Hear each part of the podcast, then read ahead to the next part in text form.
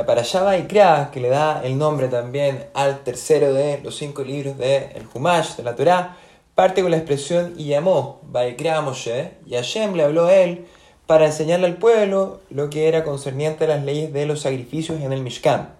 Y Rashi explica que este llamado, este Baikra de Dios a Moshe, expresa un afecto hacia él. No solamente un afecto hacia él, sino que un afecto hacia todo a Israel. Y a la vez esta expresión Baikra tiene una particularidad muy especial, ya que la última letra de la palabra, o sea, la Aleph, como está escrita en la Torah, esta está expresada en miniatura o en pequeña, lo que a todas luces parece ser una contradicción.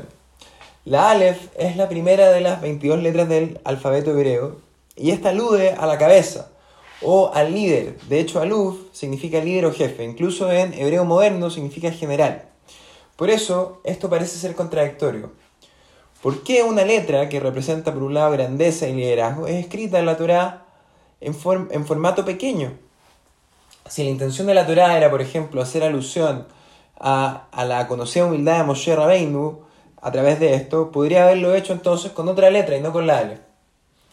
Ahora bien, el concepto que aquí busca ilustrar la Torá es que por un lado la grandeza de una persona y por otro su humildad no deben ser cosas o conceptos separados. Por ejemplo, hay personas que son cautas y sumisas en general, pero cuando se trata de su área de especialización, para lo que son buenas de sus capacidades, su humildad pareciera suspenderse temporalmente.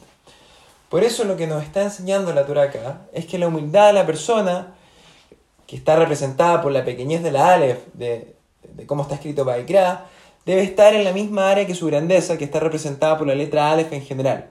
Ya que cuando una persona es muy talentosa o dotada en general, son estos mismos talentos o cualidades especiales los que deben llevarlo a sentirse humilde.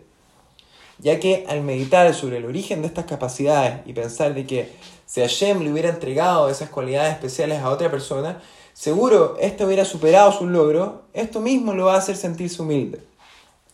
Y aquí radicada la grandeza de Moshe Rabbeinu, ya que no es que él no supiera de sus increíbles capacidades ni, que estuviera consciente de ellas, sino que sabía que si Hashem le hubiera entregado estas a otro, quizás sus logros hubiesen sido incluso mayores a los de él.